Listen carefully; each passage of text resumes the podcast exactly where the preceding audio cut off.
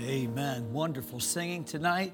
Almost an exact repeat tonight of last night. Great singing, great preaching. What a helpful message that was.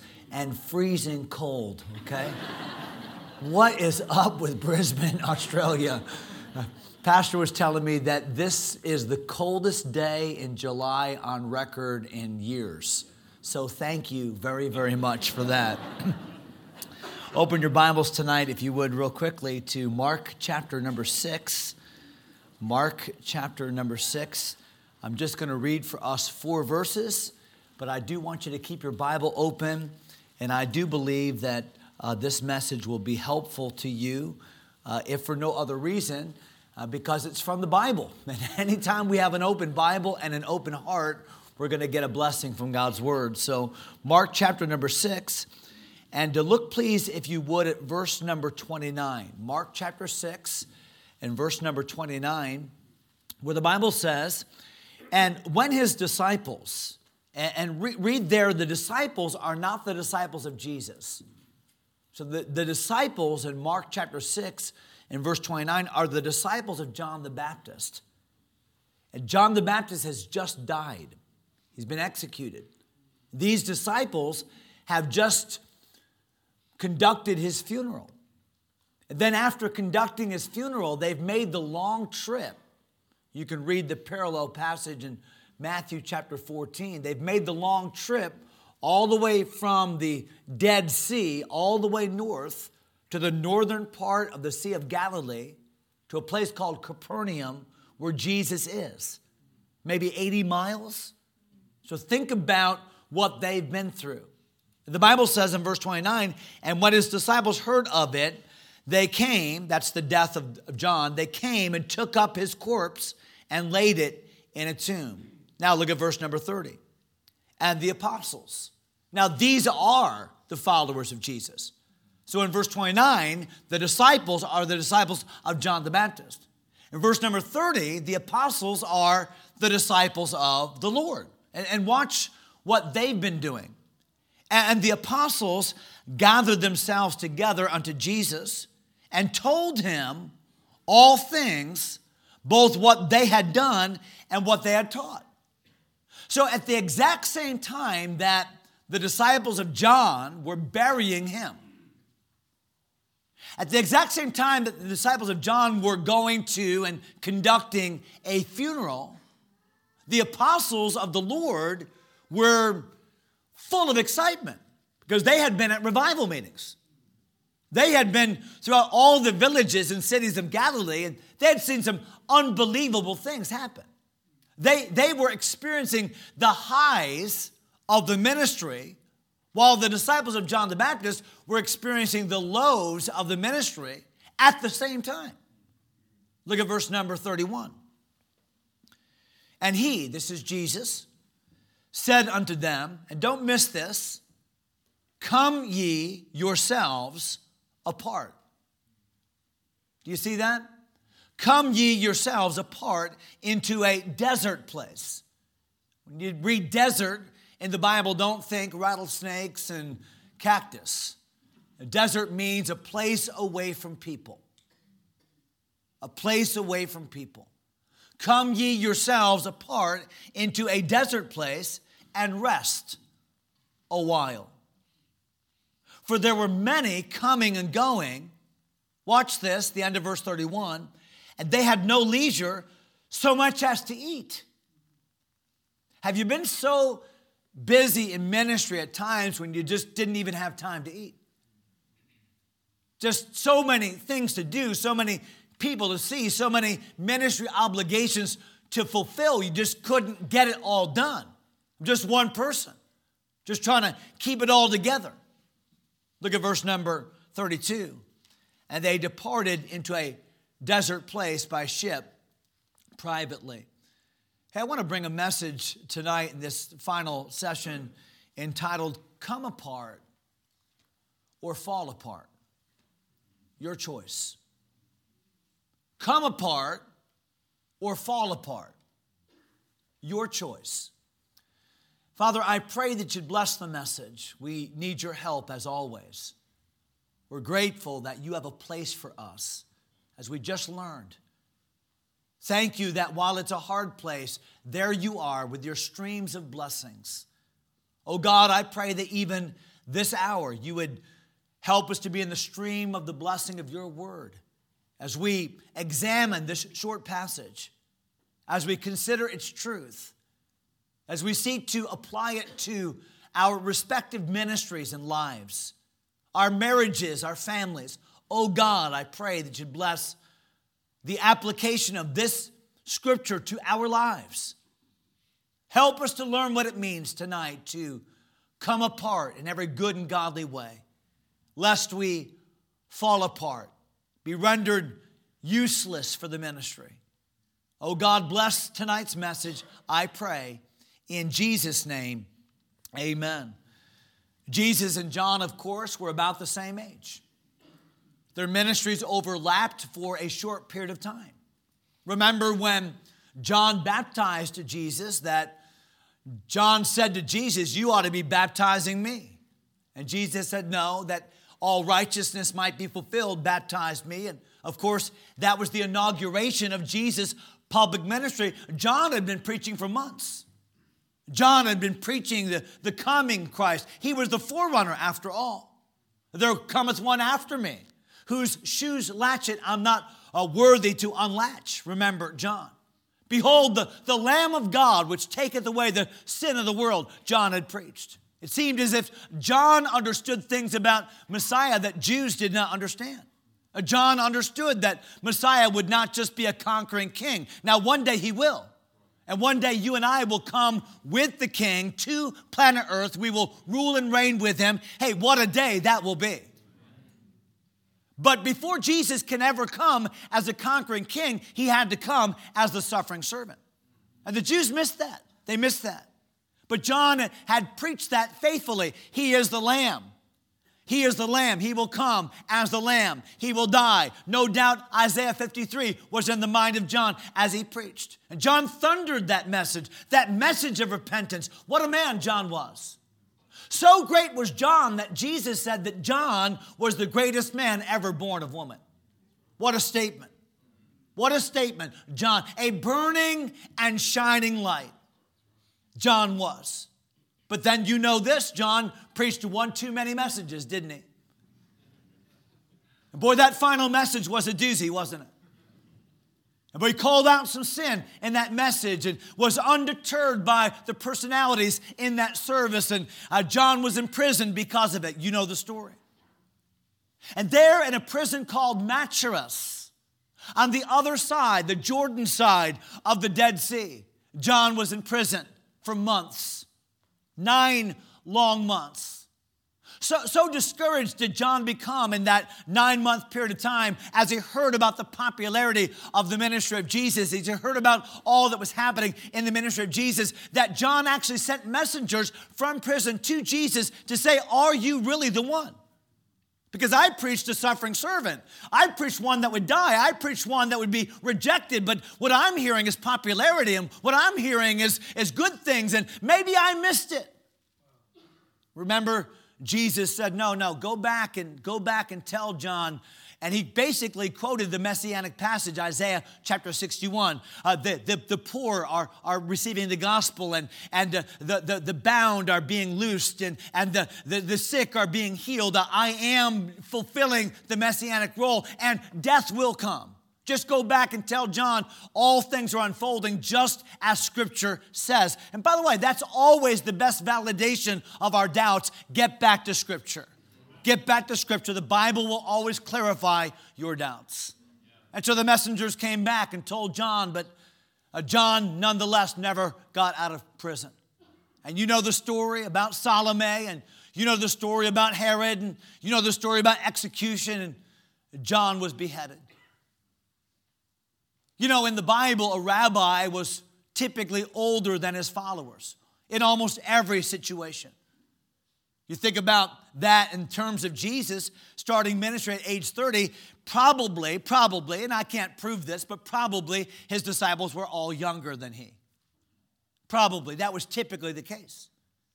One was permitted to follow a rabbi at age 15. One would begin his trade at age 12, but one could follow a rabbi at age 15. So it's quite possible that the younger uh, disciples of Jesus were teenagers. Uh, John lived to the 90s AD. Uh, John probably was 16, 17 years of age when he followed the Lord Jesus Christ. And so probably were the disciples of John the Baptist, who is now dead at age 31, maybe 32. That's a young man, now dead. Can you picture these disciples coming to that place where John had been executed? Can you picture them uh, begging for his body and taking the lifeless, headless body of John? Can you picture one of those disciples taking the actual head of John? I think sometimes we don't think through things like that.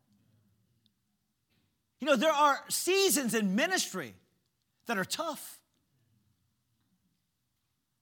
As you sit by a hospital bed and hold somebody's hand.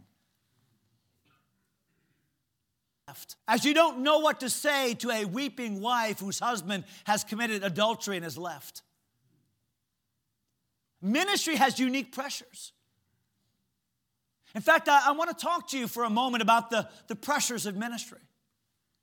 Because the pressures of ministry include emotional pressures that many people don't always understand.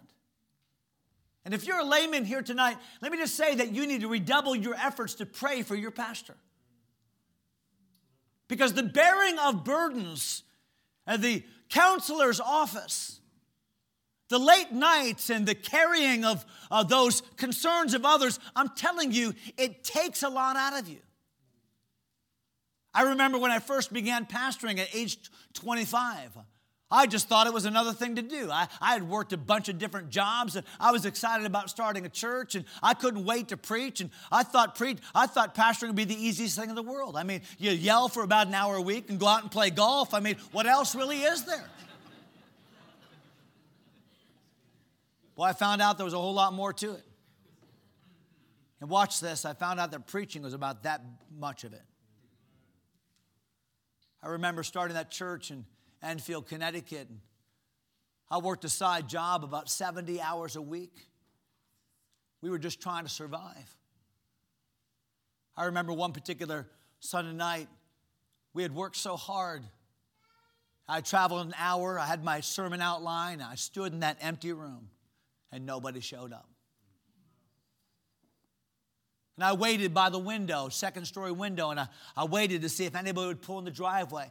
I looked at my Bible. I looked at my sermon outline. I looked out the window. I looked at my Bible. I looked at my sermon outline. I looked out the window. And I told the Lord, I quit. It's not worth it. Why spend all the time? Why, uh, why, why, why uh, put forth all the effort? For what? For what? Just to pour out and pour out and pour out and get nothing back? I'm just telling you, that's the way I felt. I remember sitting in my office in Pennsylvania. And here's a faithful couple. They, they were the first couple I met when I went to Pennsylvania. Their, their son was the first boy I held as a new pastor in Pennsylvania at the hospital, just had been born. He's almost 30 today and married. And I held him, a little baby boy. Uh, they were married uh, the same month that Wanda and I were married. We were the same age. And some years later, there they are in my office. And, and there they are in my office, another couple in our church. This couple and and this newer couple in my church, they're in my office at the same time. And this woman spoke first, and, and then this man spoke second.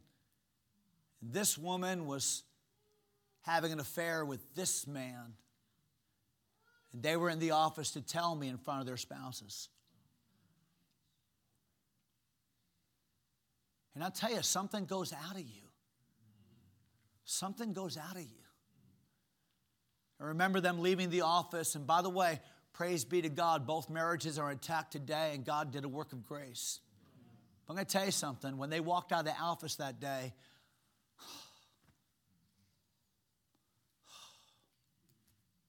You know what I'm talking about? The pressures, the pressures of ministry.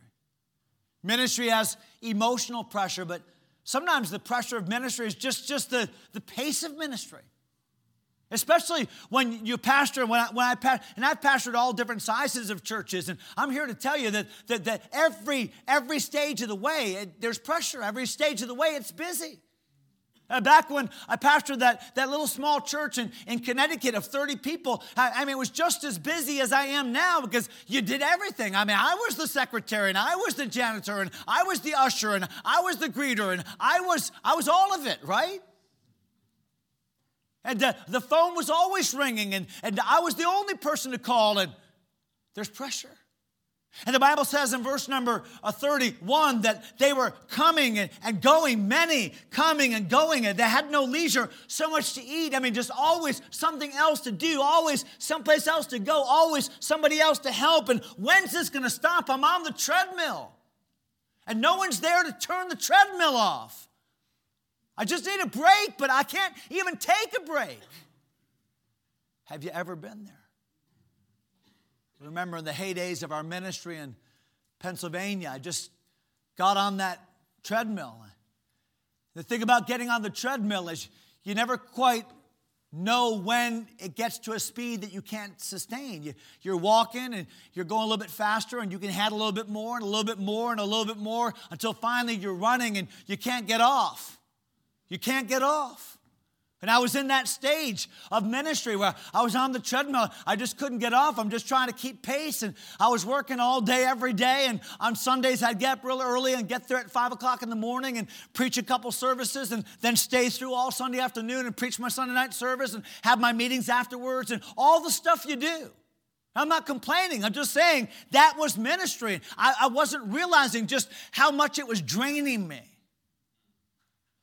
My secretary, by the way, the word secretary has a root word, it's secret. Secretaries aren't supposed to tell on you. But my secretary, who was supposed to keep a secret, told on me. And she told on me to her mom. How bad is that? She said, Mom, pastor's killing himself. And her mom was kind of like my mom. She was like a self appointed mom in my life. They're the worst. I'm convinced she's in heaven today, but I'm convinced he came that far from actually spanking me. She came to my office that Sunday afternoon with a, a hot plate of food. She put the food on my desk and said, Pastor, you are killing yourself. You need to eat. I looked inside and there was roast beef, green beans, that decoration. right? Mashed potatoes, apple pie. It was awesome. Well, you know, I, I got so busy, I, I didn't eat it. After a couple hours, it's cold, and I just didn't eat it. It's kind of set aside. Well, the next morning, my secretary, the root word is secret, once again violated her name, told her mom I didn't eat the food. I'm not kidding you. The next Sunday, she shows up again, same meal. I mean, it wasn't the same meal. she put it on my desk. She opened it up. She slid it toward me. She sat down.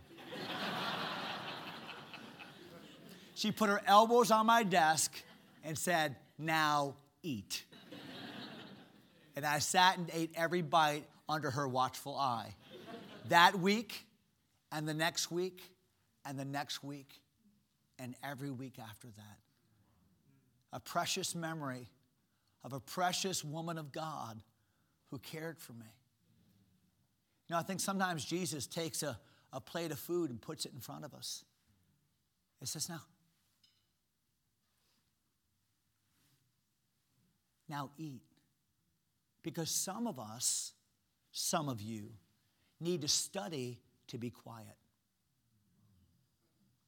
to make an effort to be restful. And for some of you, that's an effort. For me, that's an effort. I, I, preach a message like this, my, my wife says, mm-hmm. My wife is from Puerto Rico, so she goes, mm-hmm. And then when she throws in some Spanish words, I know I've done something wrong. I'm just telling you. Hey, the pressures of ministry. But watch this, number two. Not only do I see the pressures of ministry right here in our text, I see number two, what I'll call the places of ministry. And they're not physical places. They're not physical places, but they're kinds of places that you face and that I face in ministry. What, what are the places of ministry? I would say, first of all, there are demanding places in ministry. You know, the Bible says people were coming and going, and, and, uh, and uh, they didn't have time to eat. Let me just say, there are times in ministry, and there are things in ministry that you just can't say no to. I mean, you can't just prescribe rest and you get a phone call at 2 o'clock in the morning and some faithful church members died. So I'm sorry, I have the night off, okay? Call the Presbyterian pastor down the road. Okay, if he's not drunk. Oh, no, no, no, okay. Sorry. We're among Baptists. We can gossip every now and then. Demanding places. You know, it's interesting. When Jesus told them in this very passage to come apart and rest, do you know that that day that they got apart to rest, they got in a boat. That's a good place to rest, by the way. They got in a boat and they sailed to a desert place. And guess who showed up? 5,000 people. men alone, and then women and children. They didn't rest all day long.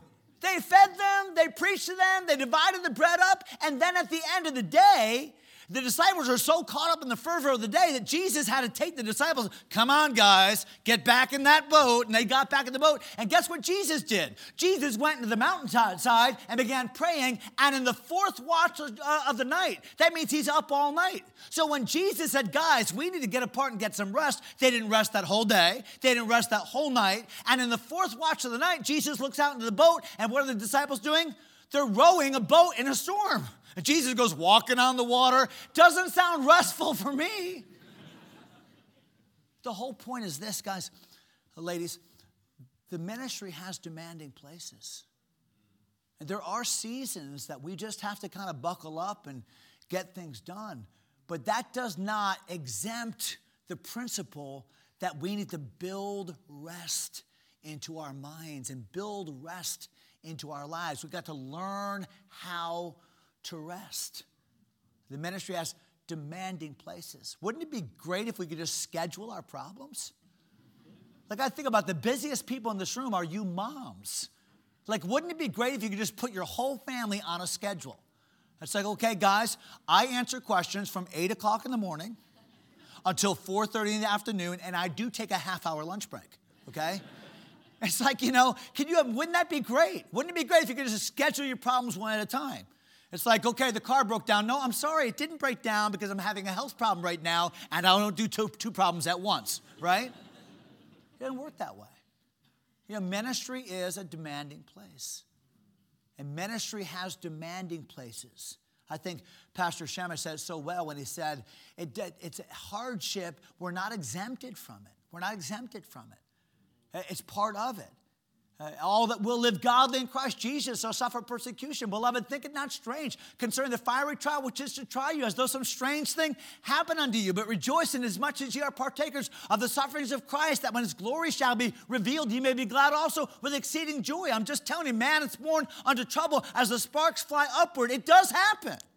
Okay? Demanding places, which means there need to be desert places. Hey, come apart or you'll fall apart.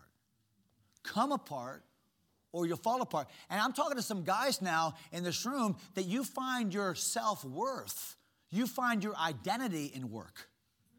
You find your self worth, you find your identity in how hard you work. And there's a certain bravado that you feel when people say, Wow, you work so hard and you get so much done. And you define yourself that way. And that's a, that, listen, that is a bad treadmill to be, to be running on. And so, demanding places, but I, I, I, see desert places right here in our text where the Bible says, Come ye yourselves apart into a desert place and rest a while. Boy, the patriarchs understood the desert place.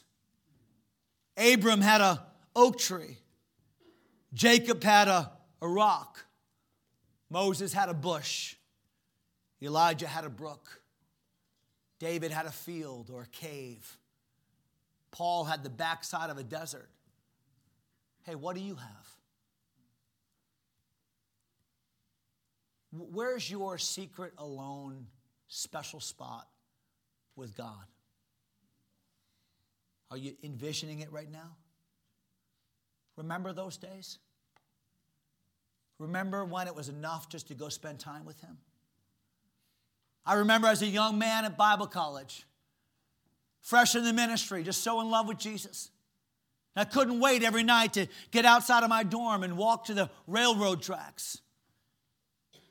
And I, would walk down the railroad tracks. I'd, I'd take my, my, my watch out and I'd, I'd walk for 30 minutes because I knew that it'd take me 30 minutes and it'd take me 30 minutes to get back. I wanted to spend an hour with the Lord. Those were sweet spots.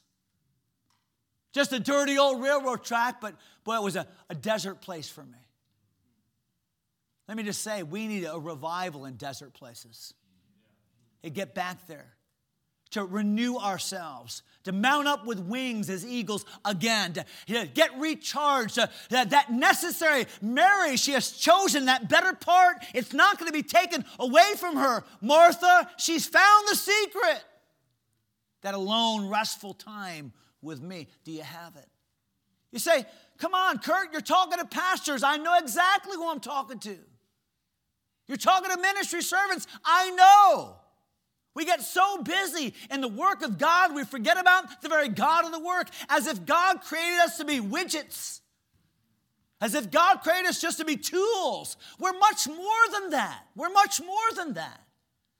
God didn't just create us to do, do, do. We're not human doings, we're human beings. And uh, God wants us to be who we need to be. And if you are who you're supposed to be, understand your identity in Christ and your time with Him, you'll do so much more anyway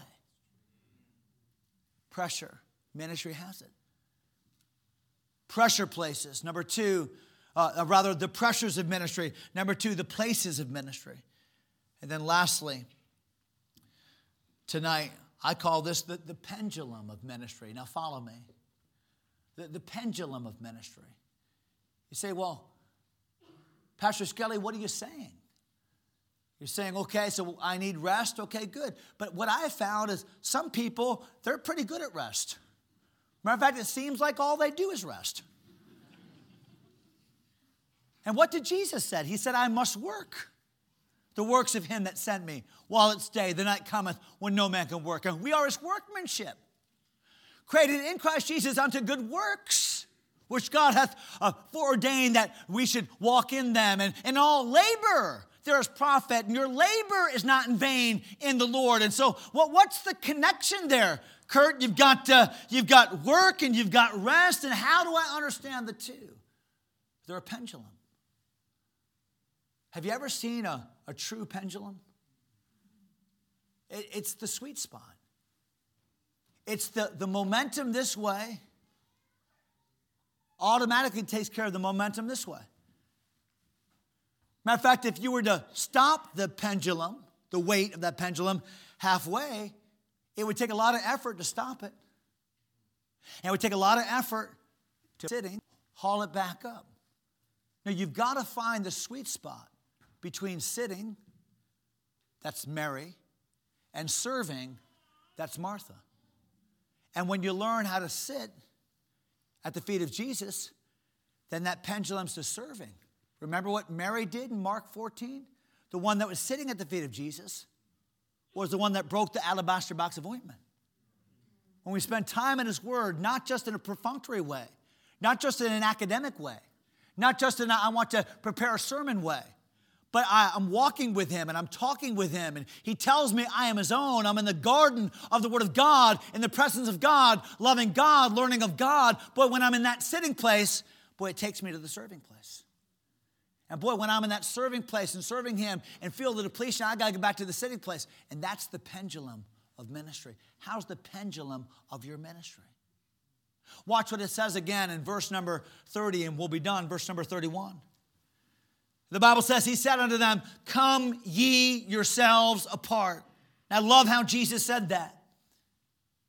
I love how Jesus said that. Come ye yourselves apart. He didn't say, go ye yourselves apart. You understand the profound difference between the verb go and come. Go is motion away from me, come is motion toward me. And when Jesus said, come apart, or you're gonna fall apart, what Jesus said is, come, come. The apartness means time with Him. The apartment, the apartment, the apartness means uh, this is fellowship, this is relationship time. This is what that means. Come ye. That's why Jesus said, Come unto me.